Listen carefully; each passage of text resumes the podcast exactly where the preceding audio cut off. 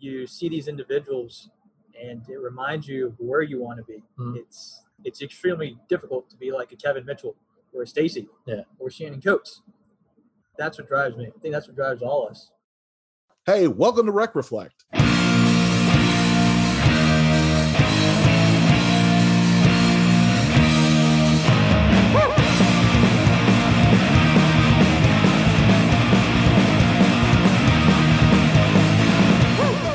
Where are you at before? I was with the city of Frisco. Okay. You like that? I love it, man. It's it's totally different in, in the best of ways. It's not as crowded. How was Frisco? I love Frisco too. Okay. So I grew up around there. Yeah. So I've always been part of the culture and, in the community. My dad worked for Frisco too. So I just Nice. I've always loved it. It's Now always you're been home. Happy being Duncanville? Oh yeah. Good. I mean, I'm happy wherever I have leaders that allow me to, to grow and expand, especially as a youngster, because my superintendent allows me to explore the limits. And, and When you say me out. youngster, how old are you? I'm 25. Okay, my man. I look like I'm 10, but I'm 25. Ah, you're okay. So, uh, how long have you been in the field so far? About four years now. Okay. Yeah. Where I, were, where did you go to like, university? I went to the University of North Texas. Okay. So um, I studied recreation event sport management. Yeah. And a lot of people that do that degree, believe it or not, don't even know Parks and Rec is a thing. So uh, thankfully, I had Dr. Walker. I told him my vision, what I wanted to do. I wanted to work in Parks and Rec, and he told me you came to the right, um, the right field of study. Yeah. And he he allows all his students to venture out, be volunteers at this, be speakers, and uh, what I did, I, I worked full time with Frisco while being a full time student, just to better enhance my my chances because I know the job market was going to be rough, but also to to really solidify my passion and purpose in life, which is helping others in Parks and Rec. So it worked out. So, so we're here with Luis Ibar. Am I saying your last name right there? So, Luis, explain real quick one more time your position, the, the city that you work for right now, what your position is within that, and kind of uh, what you're involved with in traps, if you're if you got anything like that as well. Yeah, so my name is Luis Ibarra. I'm the recreation coordinator for the city of Duncanville Parks and Rec. My previous experience with traps, I've been a future young professional speaker two years ago, or I've done it twice. Uh, I was also a, a very bad student ambassador simply Oh, because COVID played a huge factor in that. I had a whole bunch of plans, but um, I just didn't do my due diligence. COVID just That threw everybody off, right? well, threw off my, my mojo made my work kind of sloppy. Yeah. But yeah, I think Traps is a wonderful organization.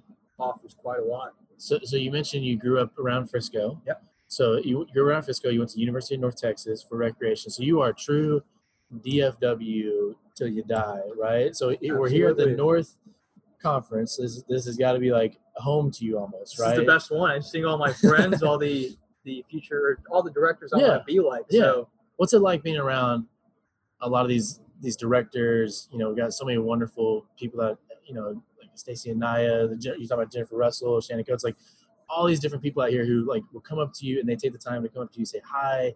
Uh, how are you doing? You know, getting to see people you've talked to in the past. You know, I know you and I've run into a, a couple times in the past, and so what's it like to be at a conference like this and see those people? Not only them, but also um, some of your fellow students that you might have graduated with, or people you started working with in different places. How's it feel to be around those kinds of people? it's it's truly an honor. Yeah. And you, you hit the, the nail on the on the head, or however you say that. Whenever you said it feels like home, because it really does. You see these individuals, and it reminds you of where you want to be. Mhm. It's it's extremely difficult to be like a Kevin Mitchell or a Stacy Yeah. or Shannon Coates. That's what drives me. I think that's what drives all us professionals. It's seeing these wonderful directors and professionals and how much they care for their craft. Yeah. It, it Okay, sparks- I, I have an interesting question. I have something that's interesting to me. So you're you're a young professional. You're 25. You called yourself a youngster. So I think any good leader is capable of self awareness and like where their shortcomings are. And so some I think uh, when people are very established is that they the entry level part of the field is so far removed from like because they were that's like 20 years ago for them right.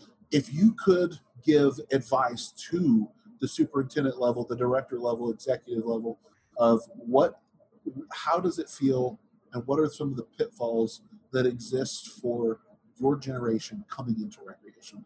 That is quite frankly an amazing question. Whenever I was interning for Galveston, my uh, Chris Sadler was in charge of me, and he asked me the exact same question. Hmm. You're a youngster coming in to this field. What do you do?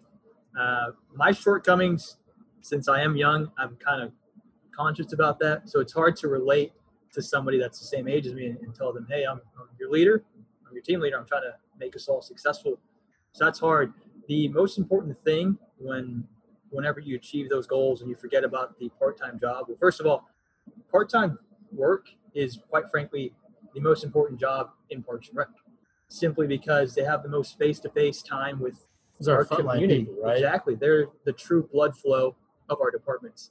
When it comes to relating to them, man, I I act like a like an old man. I don't really do social medias or video games, so it kind of sets me apart from them. But just understanding that they need to respect you first off, but also they need to relate to you in a certain way. What my superintendent does, he does such a great job. He he relates to me on things that I like, and he kind of puts it into my work. So, Luis, you like racing? I have an idea for racing. Let's make this event, and it makes me relate to not only him but also the thing I'm going to supposed the thing I'm supposed to work on. How do you build trust and respect with staff members you're trying to lead that you may be almost the same age or not much older than? You got to be tough with them sometimes. What does it mean to be tough? So let's say they they push the boundaries. That's how they were raised. Unfortunately, my generation is kind of wacko that way. so it's it's an ebb and flow. Hmm. If they ask, "Hey, I want this day off," which is tomorrow, and it's a special event day, I want this day off. Maybe a day or two beforehand, you gotta tell them no. And I think they respect you more uh, when they they know what all they can get away with, what all they can't get away with. Um, and just telling them something Noel Garcia does is a lot of complimenting us or lifting us up whenever life is rough with us. Yeah. So what what about the other end of that? We talk about kind of the young side, but you're a young person who's working for maybe some generations older than you. Uh, How do you? What's your advice almost to them? Because they um, hopefully they have an open advice communication going here too.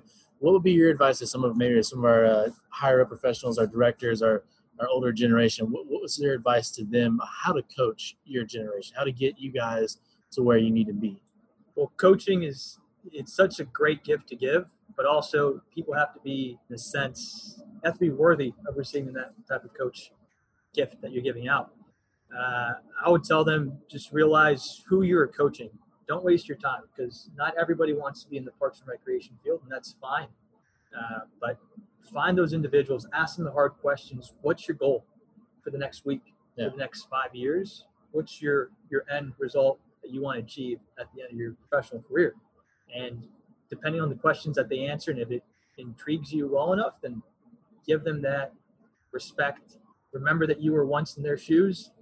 Uh, some people weren't in those shoes, and that's great. But try to relate with them a Yeah. bit more, and also realize that we have a very short attention span.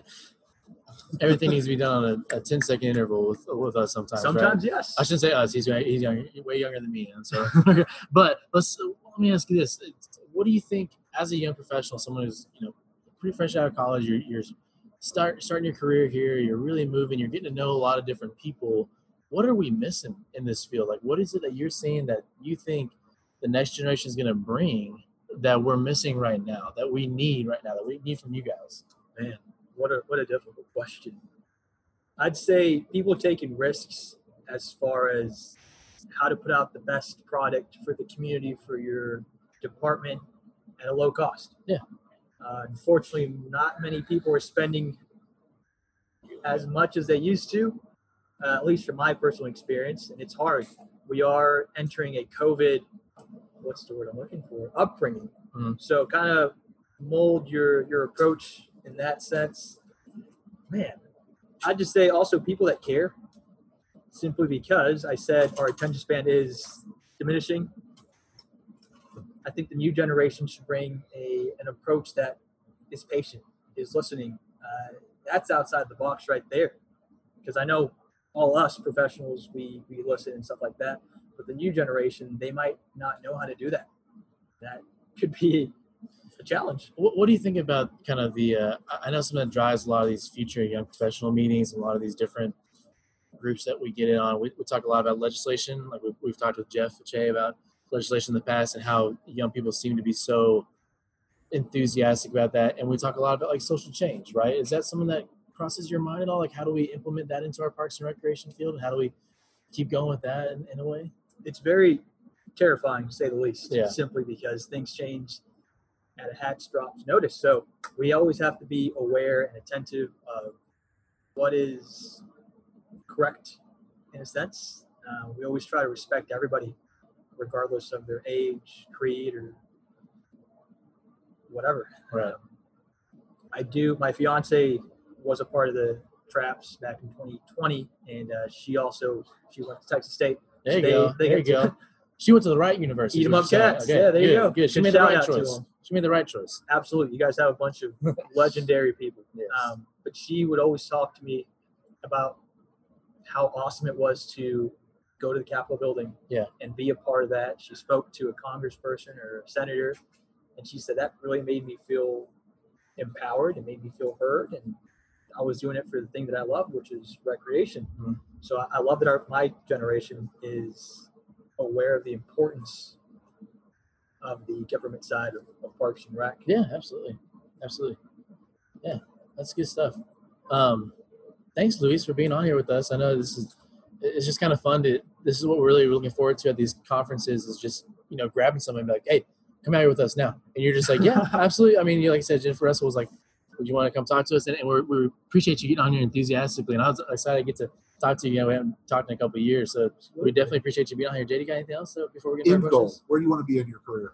Man, my end goal. I- Where and what level? where? Like citywide? Yeah. Is there a Put it part of out the there right now. Put it out there, target on somebody's back. I'm coming for your job. No, I'm just kidding. All directors, listen up. Just kidding. Uh, honestly, I think about that every day. I talk to my fiance about that every day. Uh, I want to be a director of Yeah. Parks and Recreation for a city that I'm living in, that I'm raising kids in. Yeah. That way, I'm offering. I have a bigger incentive to to give the community more than if I So- didn't live there. So your wedding will be like a true traps wedding. Should we do it at College Station? You know, it's actually going to be in Austin. Ah, we can do okay. that.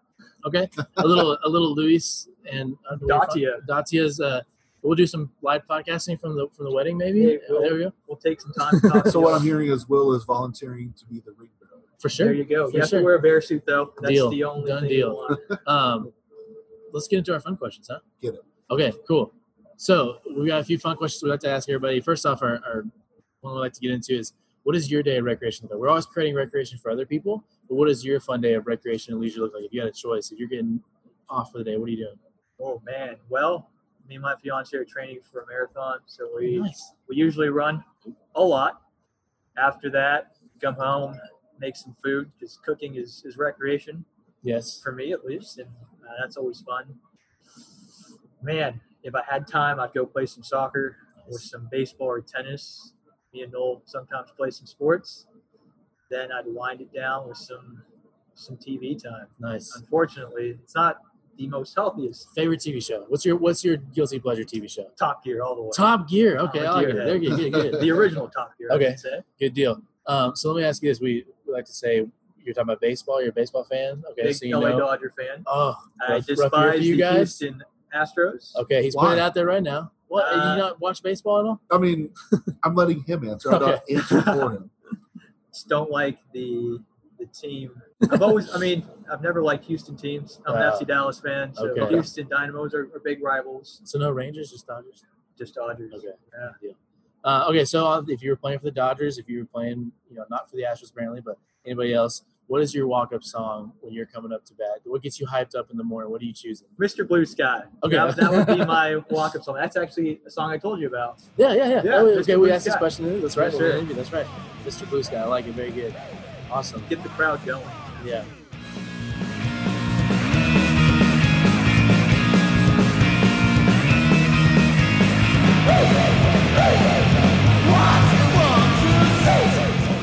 Ladies and gentlemen, it's time for our favorite segment on Rec Reflect. It is time for Test My Professor with Jordan Daniel. So, Jordan Daniel, you are studying for the CPRP whilst doing this podcast. Uh, I'm your host with the most, Will Bostos. I'm excited to bring this question to you. So we're going to jump straight into it from our Quizlet. Here we go. the question Before discharging an employee with a pattern of tardiness, what is the most appropriate sequence for the following corrective action? So we are, you're going to get one, two, three, and I want you to put them in the best sequence that you think it takes to correct this employee's tardiness. Number one, suspension from the pay job without pay. Number two, written warning to the employee with a copy placed in file. And number three, a documented oral warning to the employee. Again, one, two, and three. Which way do you want to go? Well, I I like that none of the answers have number one as the first step. The, so the first step is definitely not suspension from the job. That's a great use of process of elimination. So I'm very proud of you there. So I would say between the other two, so if I'm looking at them, um, it would make sense to me that a documented oral warning to the employee is the first step mm-hmm. because that's like that's a, the shot across the bow like hey warning like warning, hey warning, warning. don't do that that's not good right. and i'm putting a note in your file right. um, the second one the written warning to the employee the copy placed in file like uh, once you get like actual documentation in it like with a form that your organization uses. I feel like that is the next step, while the third step being the suspension. Um, so there, I, I think it's three, two, one. Three, two, one. Oral warning, written warning, and then suspension without pay. All right, here we go. We're locking that in. Yes. Again, we're going to read the question one more time. Before discharging an employee with a pattern of tardiness, what is the most appropriate sequence for the following actions? You're saying a documented oral warning, a written warning with a copy placed in their file, and then finally suspension from the job without pay. Three, two, and one. Boom, boom, boom. He's correct! Yeah! And you win the keys to a brand new road. he is a good test taker. Very good. So that's that's a good one. Um, what's confusing to me here is I didn't see anything about taking away someone's belt buckle as part of the punishment. Yeah. Hashtag callback.